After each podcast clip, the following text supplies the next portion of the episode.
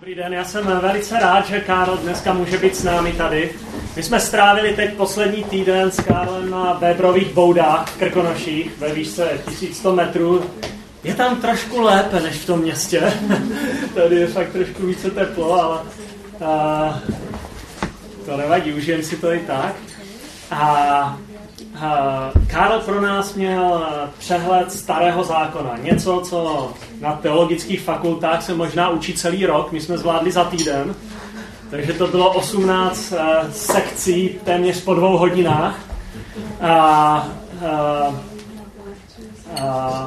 Takže jsme velice obdivovali to, jakým s nasazením a moudrostí Karel Armeník nás vyučoval. A Karel Armeník je skutečně odborník na starozákonní knihy, na biblické knihy Starého zákona. Je to odborník je to zároveň jazykovědec.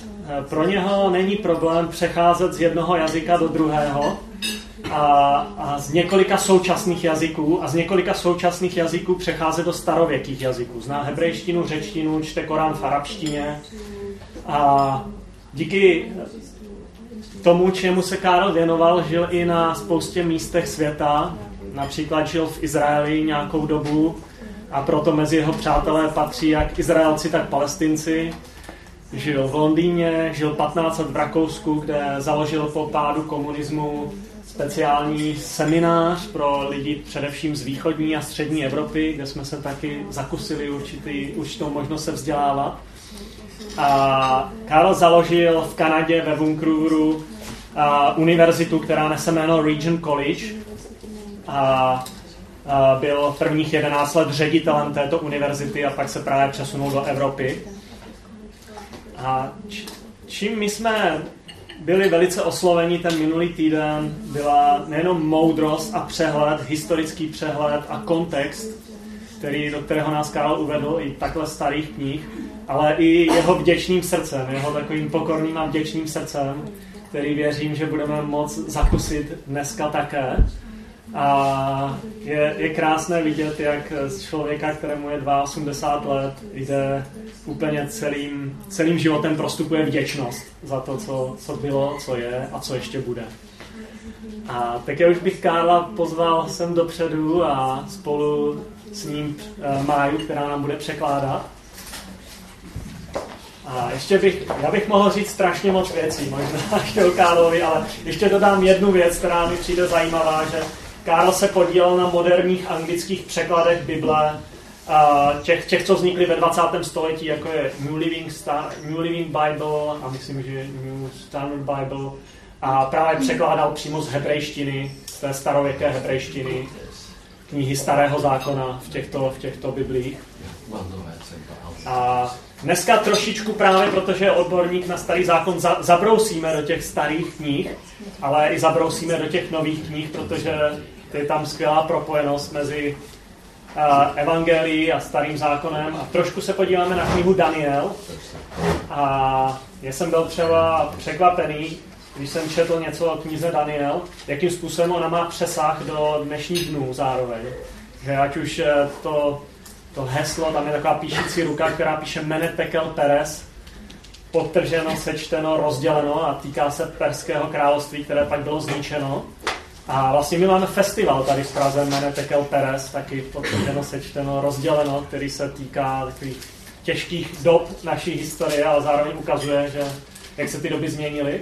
A například v knize Daniel pro mě bylo i zajímavé to, že když tam takoví 3 mladíci odpovídají nejmocnějšímu muži světa, který se nechová morálně, a odmítli ho uctívat perského krále, babylonského krále, nejdřív babylonského, pak perského, a hrozil jim velmi těžký trest smrti. Oni říkali, i kdyby s nás takhle jako filozofka škaredě usmrtil, my se tě klanět nebudeme. A vlastně když v druhé světové válce byla taková kapsa u Dunkerque na začátku boje o Francii, tak 300 000 anglo-americko ještě moc ne, ale anglo-francouzských vojáků bylo v té kapse a když Hitler říkal, vzdejte se, nemáte šanci, jste naprosto bezvýchodné situaci, tady není jiné řešení, než se vzdát, tak oni použili tyto slova z knihy Daniel I kdyby, tak se ti klanět nebudeme. I kdyby jsi dělal cokoliv. I kdyby ne. I kdyby jsi nás zasmrtil. A nakonec se zhruba 280 000 vojáků z té kapsy dostalo, protože všechny anglické lodě vypluly. Říká se, že otcové jeli pro svoje syny. A je pro mě zajímavé, že je pozbudila právě tady ta pasáž z knihy Daniel, ke které my se taky dostaneme dneska. Tak to aspoň takhle pro kontext a dáme slovo Karlovi. Dunkerque. Yeah, Dunkerque. Yeah. Can we raise this up just a bit?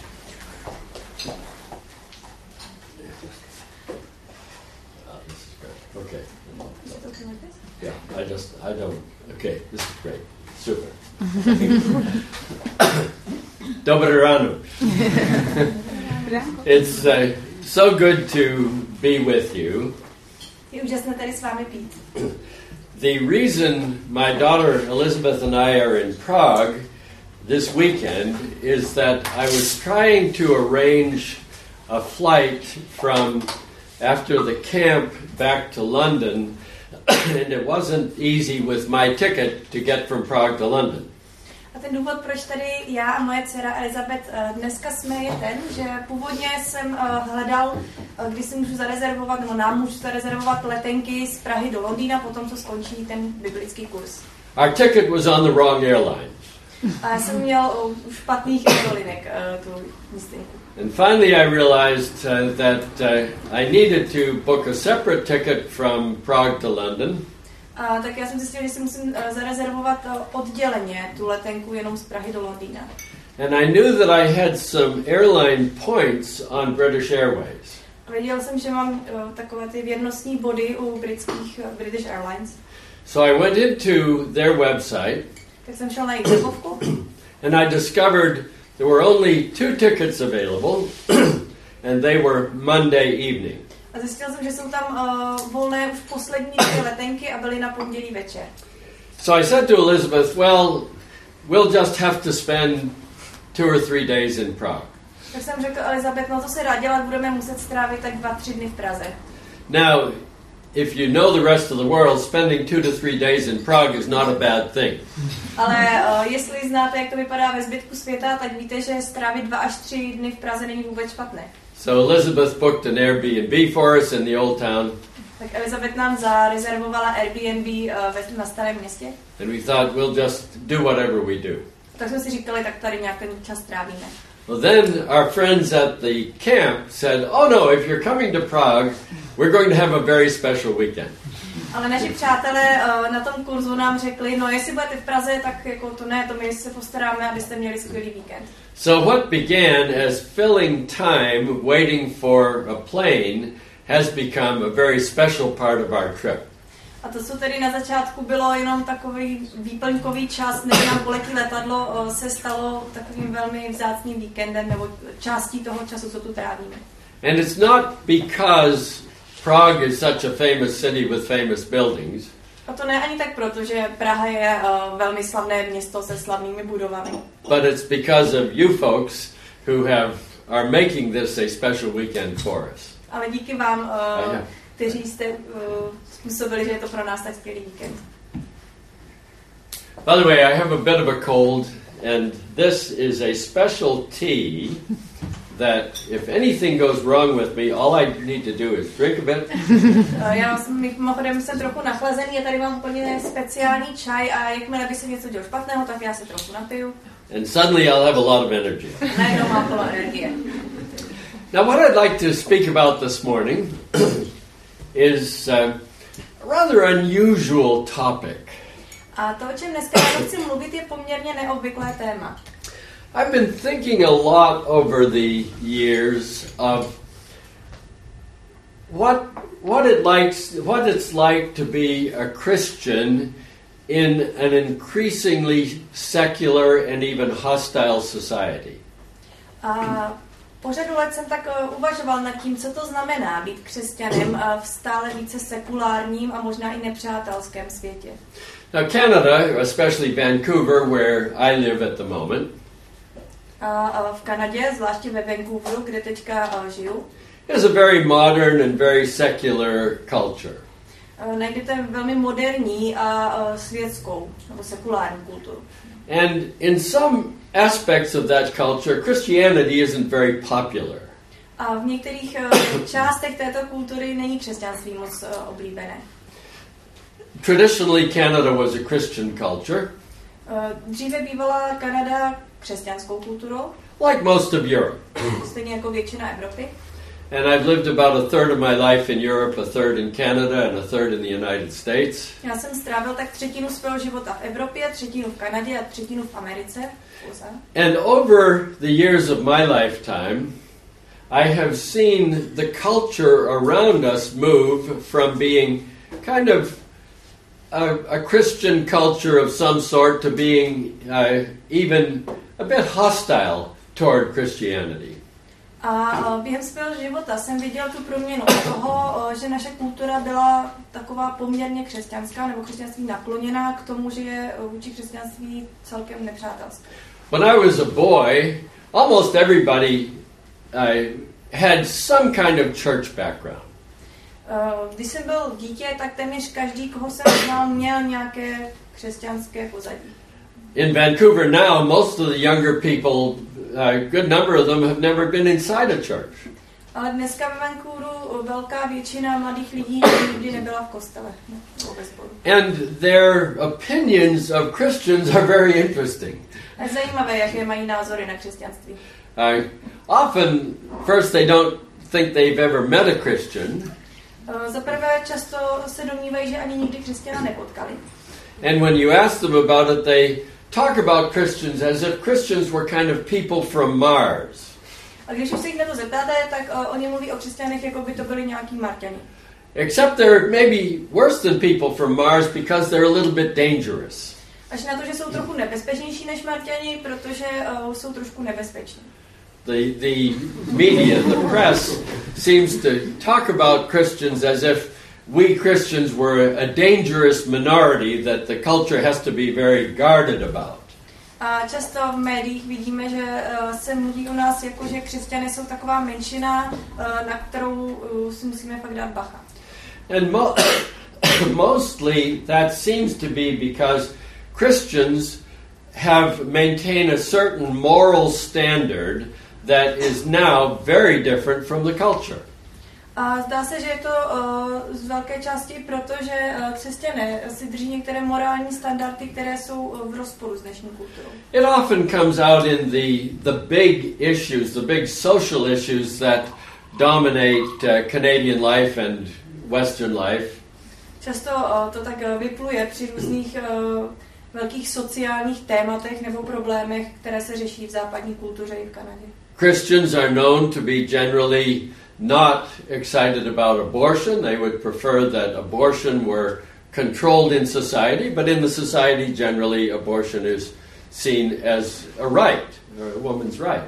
Přesně, třeba nefandí potratům a domnívají se, že by to mělo být ve společnosti regulováno, zatímco v dnešní kultuře je potrat vnímán jako právo každého. And that particular issue has been around for 40 or 50 years. A tenhle konkrétní problém se řeší už 40-50 let. A new issue that is kind of what we call in English a hot button issue is gay marriage. A takovým červeným tlačítkem, jak my říkáme v Americe, takovým bodem hádek je taky svatba homosexuálů. And most Christians believe what most of society has believed for 3,000 years, and that is marriage should be a man and a woman. Křesťané obvykle věří to, čemu věřila většina společností tisíce let, že manželství znamená muže a ženu. Whereas now in Canada and in much of the United States, gay marriage is fully allowed in almost under any circumstances. You can marry whether you're male or female, whatever combination. A v Kanadě je v dnešní době povoleno manželství mezi jakoukoliv kombinací mužů a žen. So those are just two examples. We could add some more where Christians are seen by the culture as a little out of step with the world as it is today. To jsou dva příklady toho, v čem se křesťané úplně nezhodnou s dnešní kulturou, nebo jsou prostě mají na to jiný pohled. Now today I don't want to talk about abortion and gay marriage. We're not going to talk about that. A nebojte, dneska nechci mluvit ani o potratech, ani o sňatcích homosexuálů, proto tady nejsme. Those are simply two examples of why our culture in Canada sees Christians as not only strange but a bit out of step and maybe a bit dangerous. Jsou to jenom příklady toho, proč kultura v Kanadě vnímá křesťany jako divné, někdy třeba i nebezpečné. We could talk about many other clashes between a religious culture and a secular culture. A dalo by se mluvit o plno různých střetech mezi kulturou věřících a nevěřících. But what I want to talk about this morning is how do Christians live successfully in a culture that is not their culture and in fact in some ways is a bit hostile to their culture. To, o čem dneska chci mluvit, je to, jak máme jako křesťané žít v kultuře, která je vůči nám, která je jiná než my a která může být vůči nám i nepřátelská. Now, Zdeněk mentioned the fact that we're going to the book of Daniel, which we'll do. A Zdeněk zmiňoval, že se podíváme tak do knihy Daniel, což opravdu uděláme. Daniel and his friends were Hebrews. Daniel a jeho přátelé byli Židé. And they were taken in a forcible deportation in 605 BC. They were taken with other young noblemen from Jerusalem to Babylon. A v roce 605 před naším letopočtem byli násilně odvedeni s řadou dalších mladých mužů z Jeruzaléma do Babylona. And as the book of Daniel begins, the king Nebuchadnezzar decided he wanted to take some of the young noblemen from Jerusalem and acculturate them to Babylonian culture and bring them into his court as court officials. A na začátku té knihy vidíme, že ten král babylonský Nabukadnezar se rozhodl právě odvést takovou skupinu mladých perspektivních mužů na svůj dvůr a tak je převychovat do té babylonské kultury a pak je používat jako různé služebníky, úředníky u dvora. And the opening six chapters of the book of Daniel are stories about primarily Daniel, but also three of his friends. A v prvních 6 kapitolách té knihy Daniel právě čteme různé příběhy o Danielovi a jeho přátelích, jak se jim tam vedlo. And they were called by God to live in a culture that was not their own and a culture that differed from their culture in many ways. Oni byli povoláni Bohem, aby tak žili v kultuře, která nebyla jejich kulturou a která se v mnoha aspektech od jejich kultury lišila. Now as a commentary on this, I have asked Maya if she would read from John's Gospel in the New Testament, chapter 17. A já bych první jako komentář k téhle situaci rád přečetl z Jana v 17. kapitole verše 13 až 19. And begin with verse 13. Od verše 13. And down to verse 19. Verše 19. And I think we will see that Jesus' commentary on this subject gives us a lot of instruction that we need to think about. A myslím si, že to, co tady Ježíš vyučuje, je téma, o kterém bychom měli hodně přemýšlet. So, please, Maya, would you read those verses? Jan 17, 13 až 19. Nyní jdu k tobě, ale toto mluvím ještě na světě, aby v sobě měli plnost mé radosti. Dal jsem jim tvé slovo, ale svět k něm pojal nenávist, poněvadž nejsou ze světa, jako ani já nejsem ze světa. Neprosím, aby si je vzal ze světa, ale aby se zachoval od zlého. Nejsou ze světa, jako ani já nejsem ze světa. Posvěť je pravdou, tvoje slovo je pravda. Jako ty jsi mě poslal do světa, tak i já jsem je poslal do světa. Sám sebe za ně posvěcuj, aby i oni byli v pravdě posvěceni. I just want to go quickly through these verses and then I'm going to take 5 quick stories from the book of Daniel to talk about. Já bych teďka rád prošel ty verše rychle a potom se podíváme na tak krátce na 5 různých příběhů z Daniela, které se toho týkají. First, a word of context. Takže prvně trochu o kontextu. Jesus is at the end of his time on earth. Tady v té promluvě Ježíš už je těsně u konce svého času na zemi. And in this particular chapter he is praying to his father. A v téhle konkrétní kapitole se modlí ke svému otci. But he's also preparing his disciples for a time when he will leave them and go back to his father. Ale současně připravuje své učedníky na to, na tu dobu, kdy on už odejde a vrátí se ke svému otci.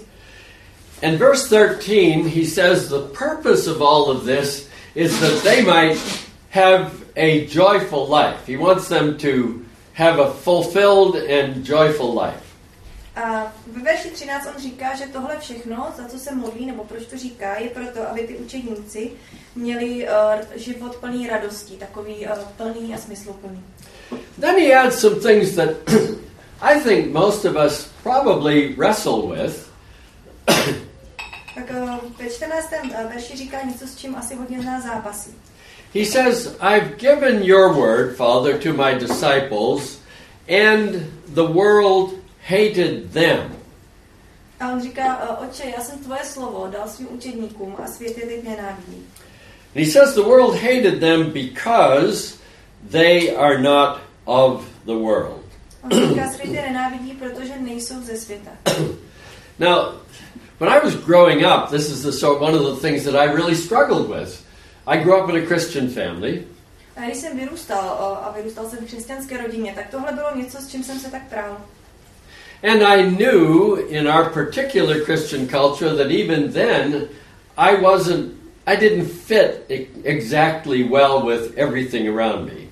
A už v té době jsem viděl, že tak nezapadám do těch měřítek té kultury kolem sebe. At that time it wasn't that the culture itself was so hostile toward Christianity. Tak jsem říkal, v té době to nebylo, že by ta samotná kultura byla ještě nepřátelská vůči křesťanství. It was more just as a kid I knew we were really different from a lot of people around us. Ale už jako dítě jsem rozpoznával, že jsem jiný než plno lidí kolem. Now, looking back, I don't think I could say that the world around me when I was a child in a Christian family hated us.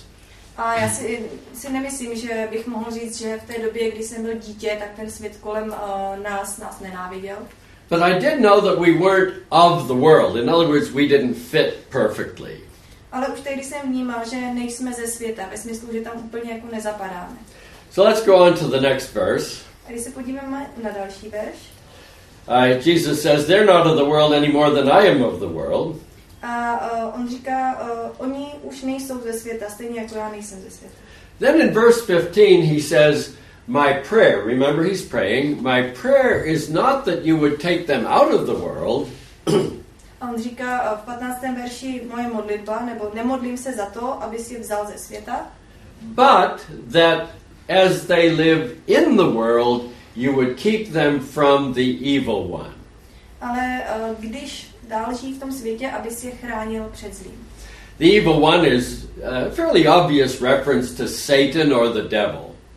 A to je poměrně jasný odkaz, nebo mluví se tady o satanovi nebo ďáblovi.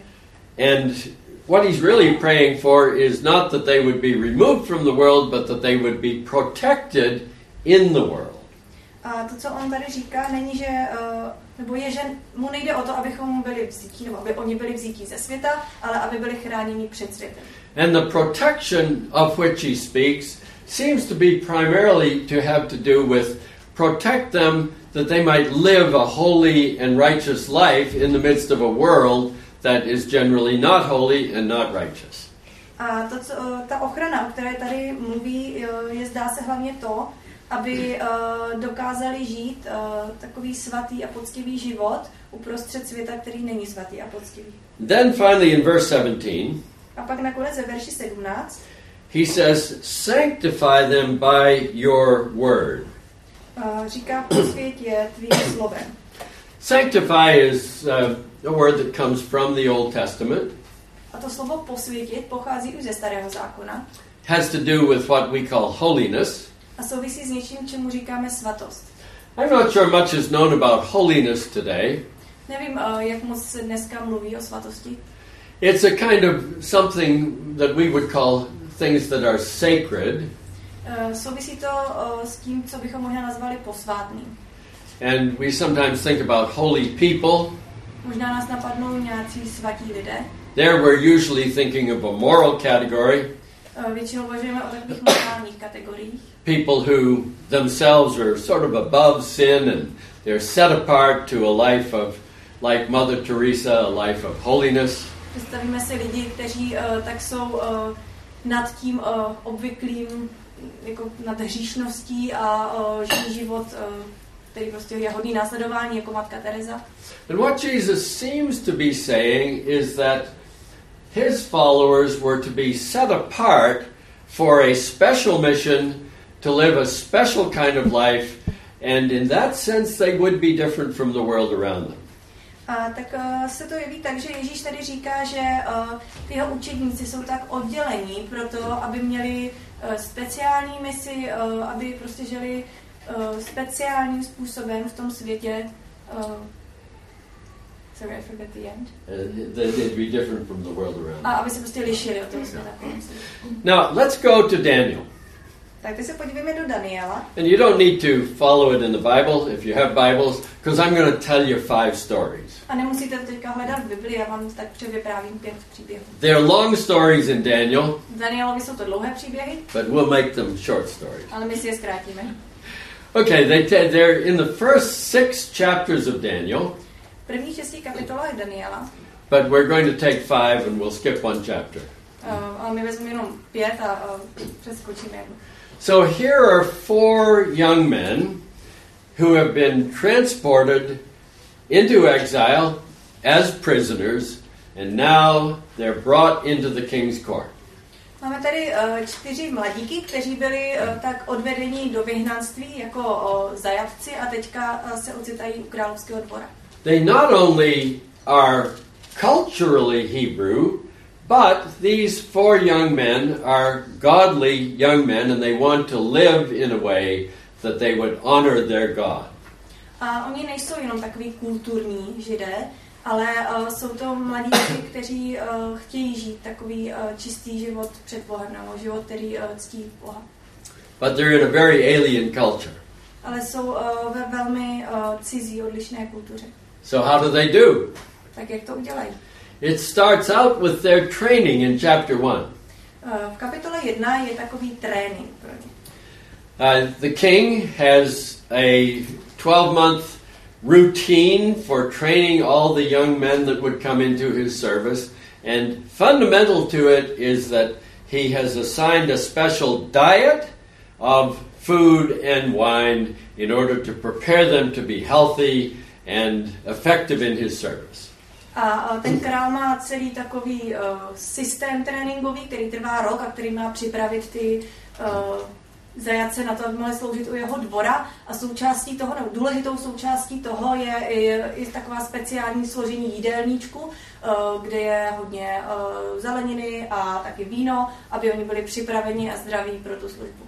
But the problem is that their religious convictions don't allow them to eat and drink some of the stuff that the king has. Problém je v tom, že součástí jejich náboženství jsou některé věci, které jim neumožňují jíst některé z těch věcí na jídelníčku. So, do you compromise? Tak mají udělat kompromis? Or do you take a stand? A nebo si budou stát za svým. Food and drink not a big issue and not a big moral issue. Můžeme říct, že jídlo a pití prostě to není nic velkého a zvlášť morálně. Just in their case, something that they believed they should do to follow their God. Ale v jejich případě to bylo něco, čemu věřili a souviselo to s následováním Boha. One of the things we read in the text is that God gave these young men wisdom and discretion. A jedna z věcí, kterou tady čteme v tom textu, je, že Bůh dal těm mladíkům moudrost a schopnost tak dobrého rozlišení. And God gave them favor with the people that were training them. A dal jim přízeň. God gave them favor with the people that were training u těch jejich nadřízených. So they ended up making a really good bargain. Takže nakonec se jim podařilo to opravdu dobře vyjednat. The head of the training said, "I can't let you have a different diet. The king will take my head if you if If after a week you look like you're sick and pale, the king will have my head. A ten vrchní trenér jim prvně řekl, no to já nemůžu vám dovolit mít jiný jídelníček, protože kdybyste za týden byli tady takový churaví a bledí a nemocní, tak král mě za to popraví. So the four young men said, look, let's just try this out. A ty čtyři mladí si mu řekli, tak koukej, tak co kdybychom to jenom vyzkoušeli? Let us eat and drink our stuff for a week. Dovol nám, abychom tak jedli a pili to, co my si vybereme týden. And after a week or 10 days, come and check us and see if we're as healthy as the rest. A po týdnu nebo po 10 dnech přijď a podívej se a zkontroluj, jestli jsme tak zdraví jako ti ostatní. And then it's clear that they trusted their God, that God would keep them healthy and make them ready to go into the king's service. A je tady jasné, že oni prostě důvěřovali Bohu, že on je udrží při zdraví a tak připraví na to, aby mohli jít do služby tomu králi. And at the end of 10 days, they were 10 times healthier than all the rest. A na konci těch 10 dnů byli 10krát zdravější než ostatní. And we read that one of them, Daniel, was taken into the king's service and he remained there until the reign of Cyrus. It was about 65 years, so it was all quite successful. A vlastně čteme, že jeden z nich, ten Daniel, byl přijat do královských služeb a vlastně tam zůstal až do doby krále Kýra, což je asi 60 let. Now, they don't appear very dangerous at this point. A v tomhle bodě oni se nejeví nějak nebezpeční. They're just a little out of step with the rest. Jenom trošku prostě jsou jiní než ostatní. But God blessed them and they became successful within the culture. Ale Bůh jim požehnal a oni tak se úspěšně zařadili do té kultury. The second story is a little more complicated. Ale druhý příběh už je trochu komplikovanější. At this point, the king has a dream. Tam se králi zdá takový sen. And he won't tell his magicians and astrologers what the dream is. A on těm svým mágům a astrologům odmítá říct, co se mu přesně zdálo. They keep telling him that if he'll only tell them the dream, they will tell him what the dream means. A oni mu tak opakují, no, když nám řekneš ten sen, tak my ti můžeme doložit, co znamená. But the king says, I'm too smart for you guys. Ale král říká, mě nepřechytračíte. I know that you would make up an interpretation. If I tell you the dream, you will make up an interpretation and you'll probably be lying to me. Mně je jasné, že když vám řeknu ten sen, tak vy si prostě vymyslíte nějaký svůj výklad a nejspíš mi budete lhát. None of them can give the interpretation because they don't know the dream. A žádný z nich mu ten sen nezvládl vylovit, protože ho neznali. The king gets angry. A král se naštval. And he says, kill them all. Všechny je zabijte. So I don't know how many there were, but the officials start out to kill all the wise men in Babylon. A nevím, kolik jich bylo, ale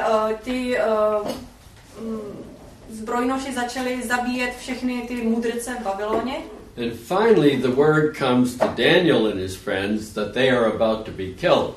A tak se i Daniel s jeho přáteli dozvěděli, že taky budou zabiti kvůli tomuhle. It's not their fault. Nebyla to jejich chyba. They haven't irritated the culture or irritated the king. They just are caught up in what the king is doing. A oni nějak nenaštvali tu kulturu nebo krále, ale tak byli součástí toho, co se ten král rozhodl udělat. And they're about to die because they're wise men in Babylon, like the others.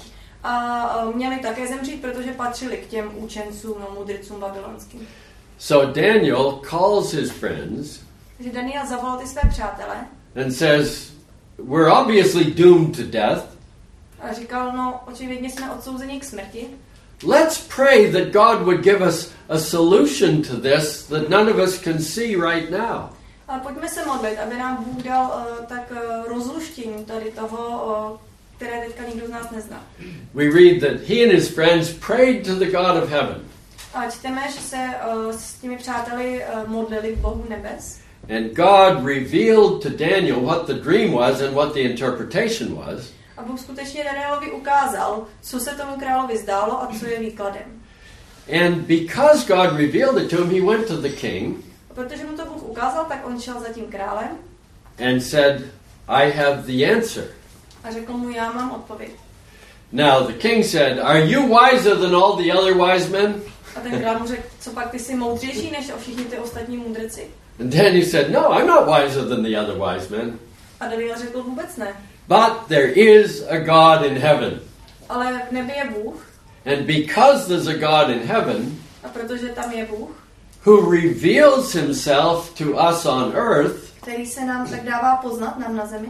The God in heaven has revealed to me what is your dream and what is the interpretation. Tak tenhle Bůh mi ukázal, co se ti zdálo a co je výkladem. And Daniel tells the king what his dream is. Daniel řekne králi, co se králi zdálo. He tells him the interpretation. A pak mu řekne výklad toho snu. He saves the kingdom. Zachrání království. He saves all the wise men. Všechny ty mudrce. And basically it was one of those wonderful times when the presence of God in a society gave that society a whole new life. A vlastně to je jeden z těch momentů, kdy Boží přítomnost v nějaké společnosti tak dnes přinesla úplně nový život té společnosti. The third story is about the four young men. A třetí příběh je o těch čtyřech mladících. This time the king, the same king, gets really proud. A tentokrát ten stále stejný král tak hodně spichne. And he builds an image. A postaví si sochu. A big, massive image. And he says, everybody has to bow down and worship that image. Obrovskou sochu a řekne, všichni se teďka té soše musí klanět. And if you don't bow down and worship that image, you'll be thrown into a fiery furnace and burned up. Řekne, jestli se nebudete téhle mé soše klanět, tak vás nechám hodit do ohnivé pece, kde zhoříte. And this is what Zdeněk was already telling us about. What Zdeněk was already telling us about. Ano, a o tom už to tady trochu mluvil Zdeněk. The young men said to the rulers and to the king, no, we know that an image is not a real God, so we don't bow down to any images. Ale ti mladíci tak řekli králi a těm ostatním hodnostářům, ne, to je prostě jenom socha a té my se neklaníme. The king is really angry. To krále opravdu naštvalo. And he questions them and they challenge him and he gets even more angry. A tak on je to začne tak vyslýchat a oni mu oponují, no postaví se mu, což ho ještě víc naštve. And he says, don't you realize I'm going to burn you guys to a crisp. I'll burn you up to ashes. On říká, co pak vám nedochází, že já vás nechám prostě spálit na popel? And they say to him three things. Oni mu řeknou tři věci. Say number one, our God in heaven we know is able to deliver us. Řeknou za prvé, my víme, že náš Bůh v nebi je schopný nás tohodle zachránit. Number two, if he doesn't deliver us, we still won't bow down to the image. A za druhé, i kdyby se rozhodl nás nezachránit, tak my se tvé soše stejně nepokloníme. And number three, we would rather die than violate our convictions as followers of the living God. A za třetí, my bychom radši umřeli, než tak popřeli to, čemu věříme. This is the first time that their convictions are actually challenged. A tady je to vlastně poprvé, kdy ta jejich víra je tak je prostě zkoušena. And as it turns out, they're thrown into the fiery furnace, which is heated 10 times hotter than it was. A ten král nechá tu pec rozpálit ještě 10krát víc, než byla, a opravdu je tam nechá hodit. And the king is watching all of this. A tak se na to dívá. And instead of them burning up, he sees them walking around in the furnace. A to, co uvidí, je, že místo, aby zhořeli, tak se tam prostě prochází po té peci. And there's a fourth person with them.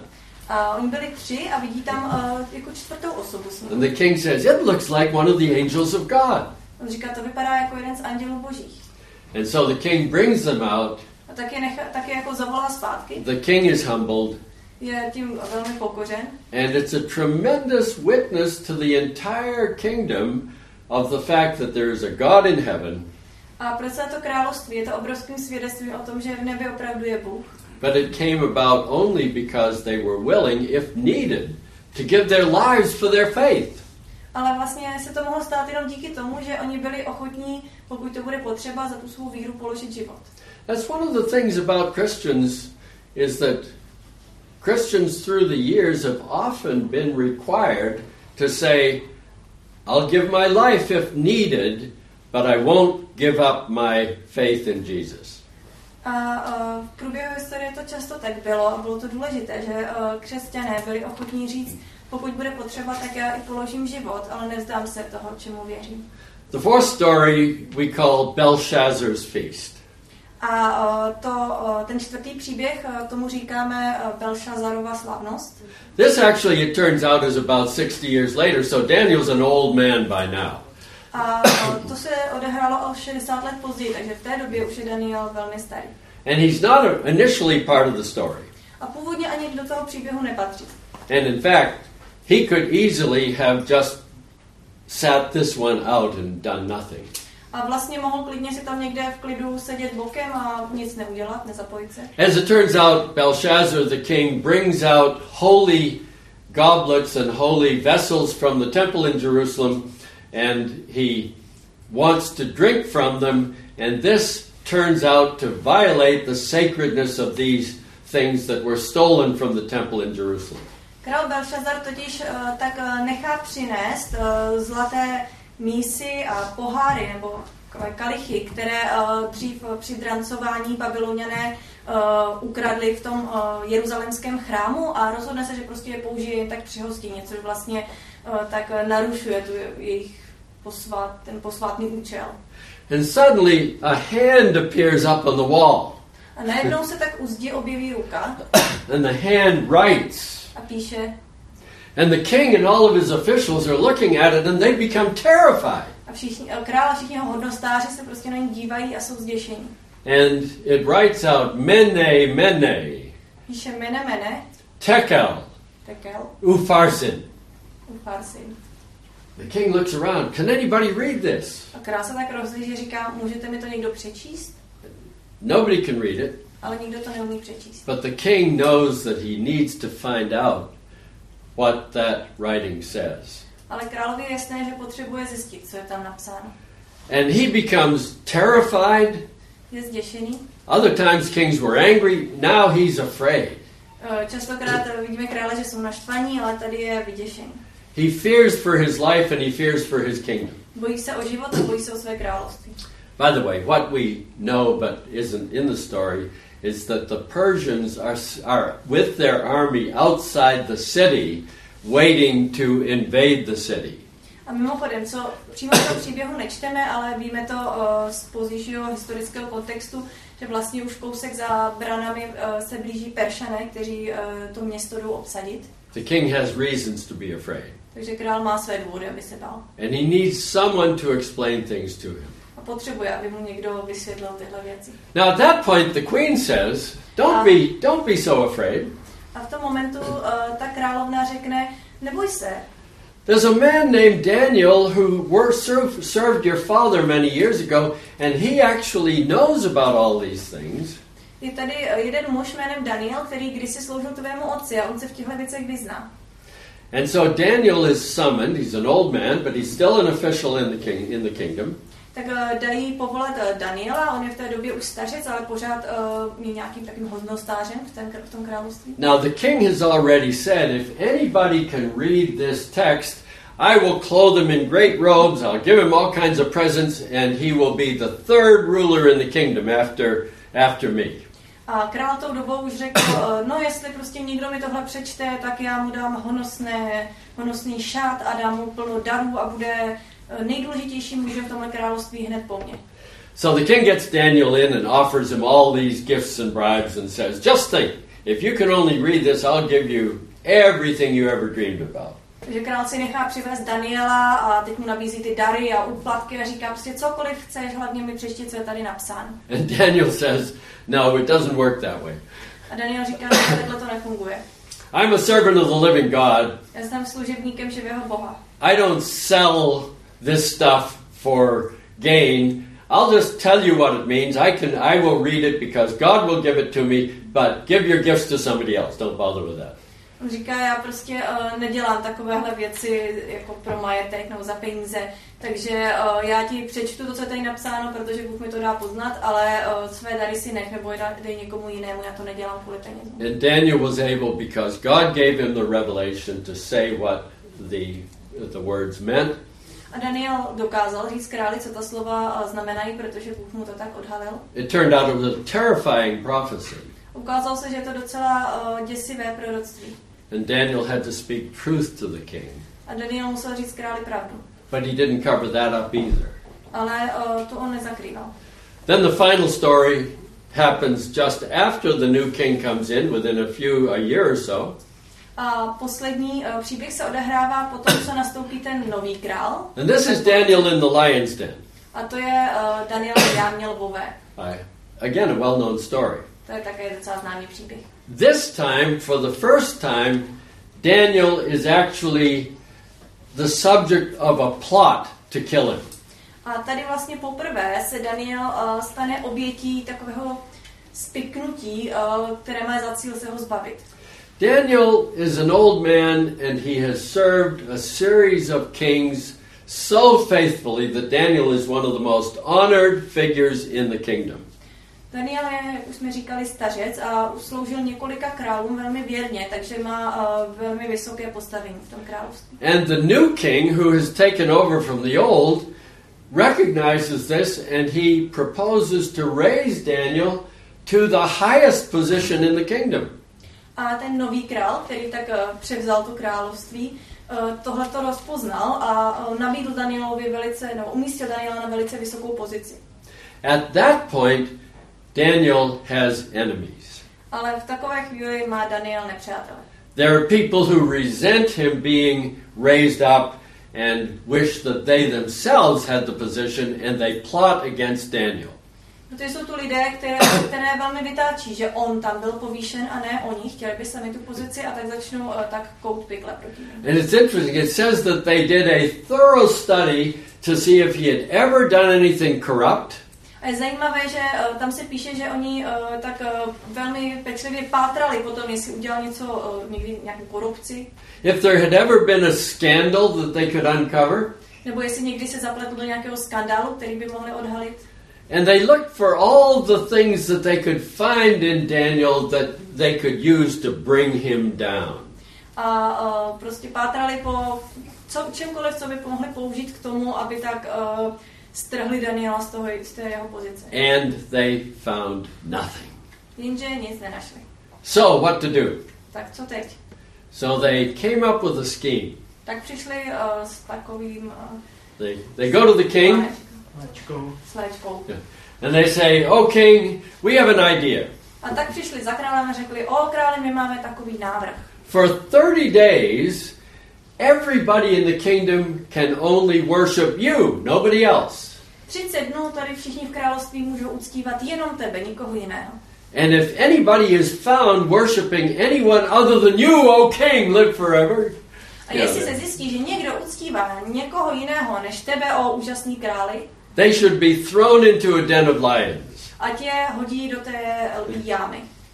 Well, they know Daniel's habits.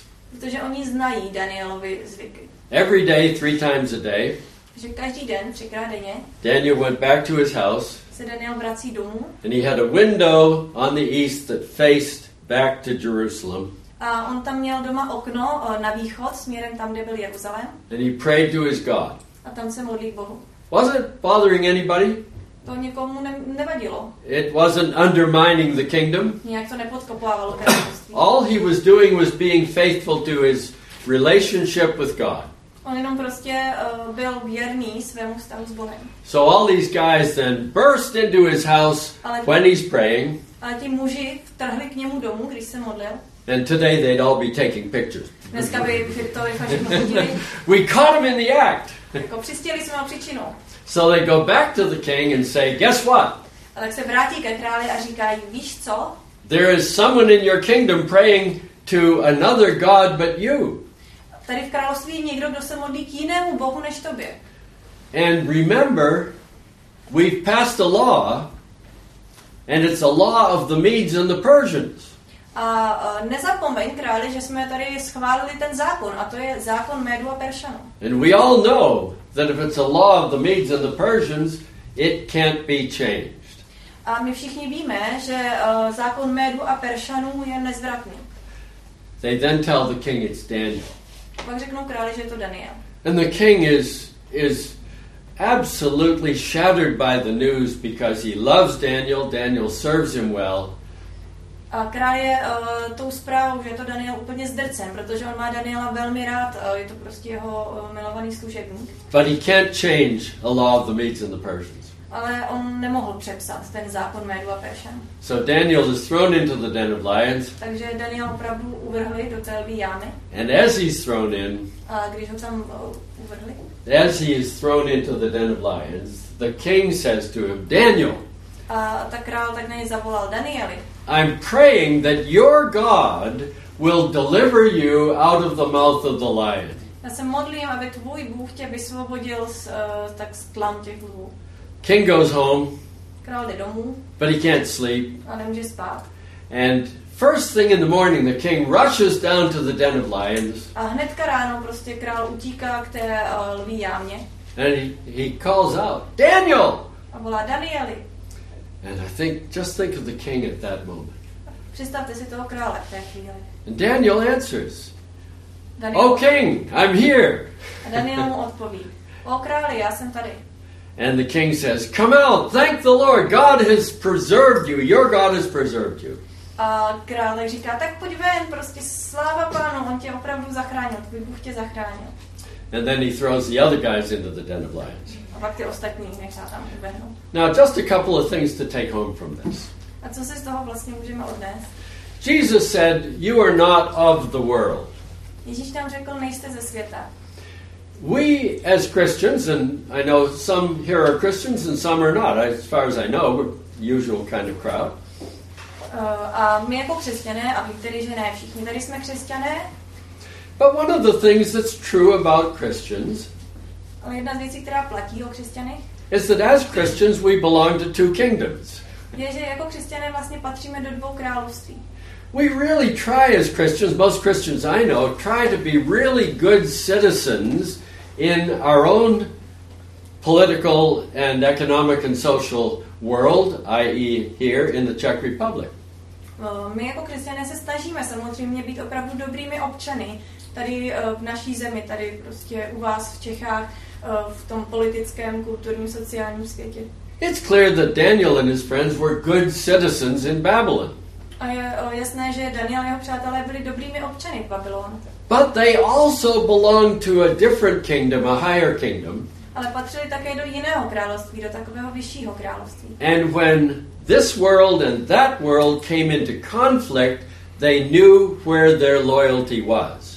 Ale když přišli do sporu tyhle dvě království, tak oni věděli, komu patří jejich oddanost. And Christians know that.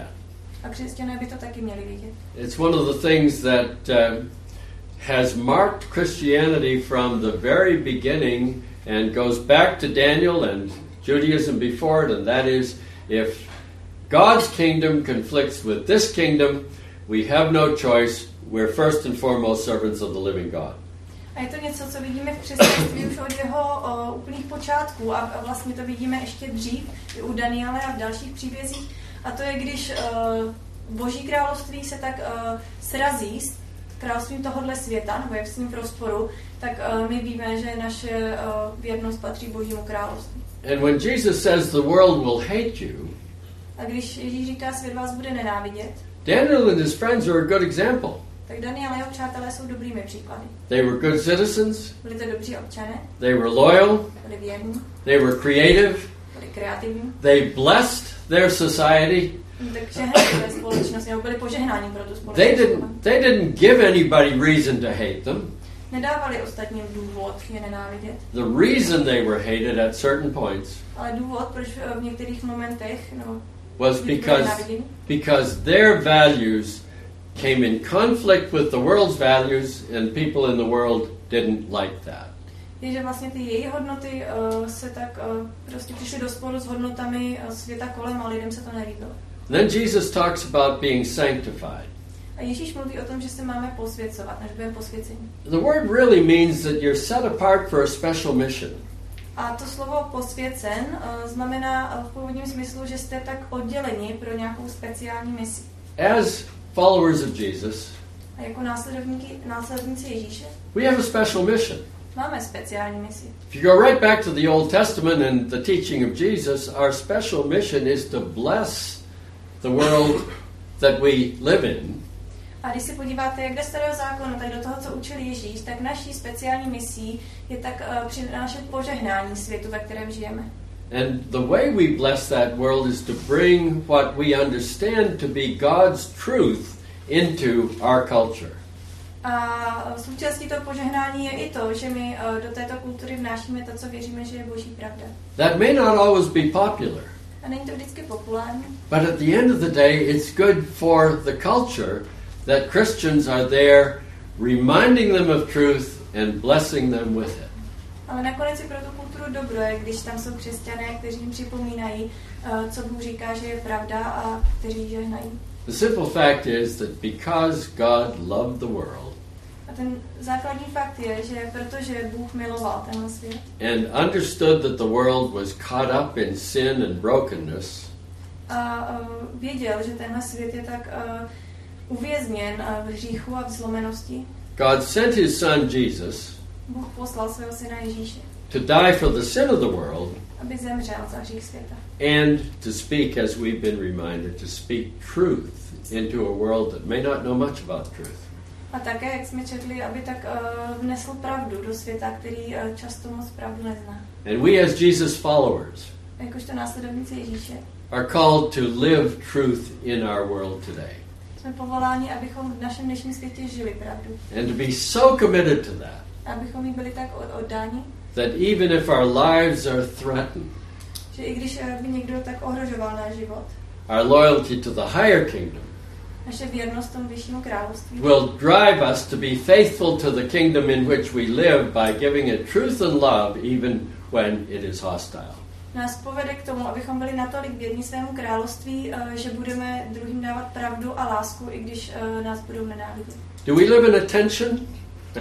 Attention. Zažíváte někdy, že žijeme v takovém napětí? Of course. Samozřejmě.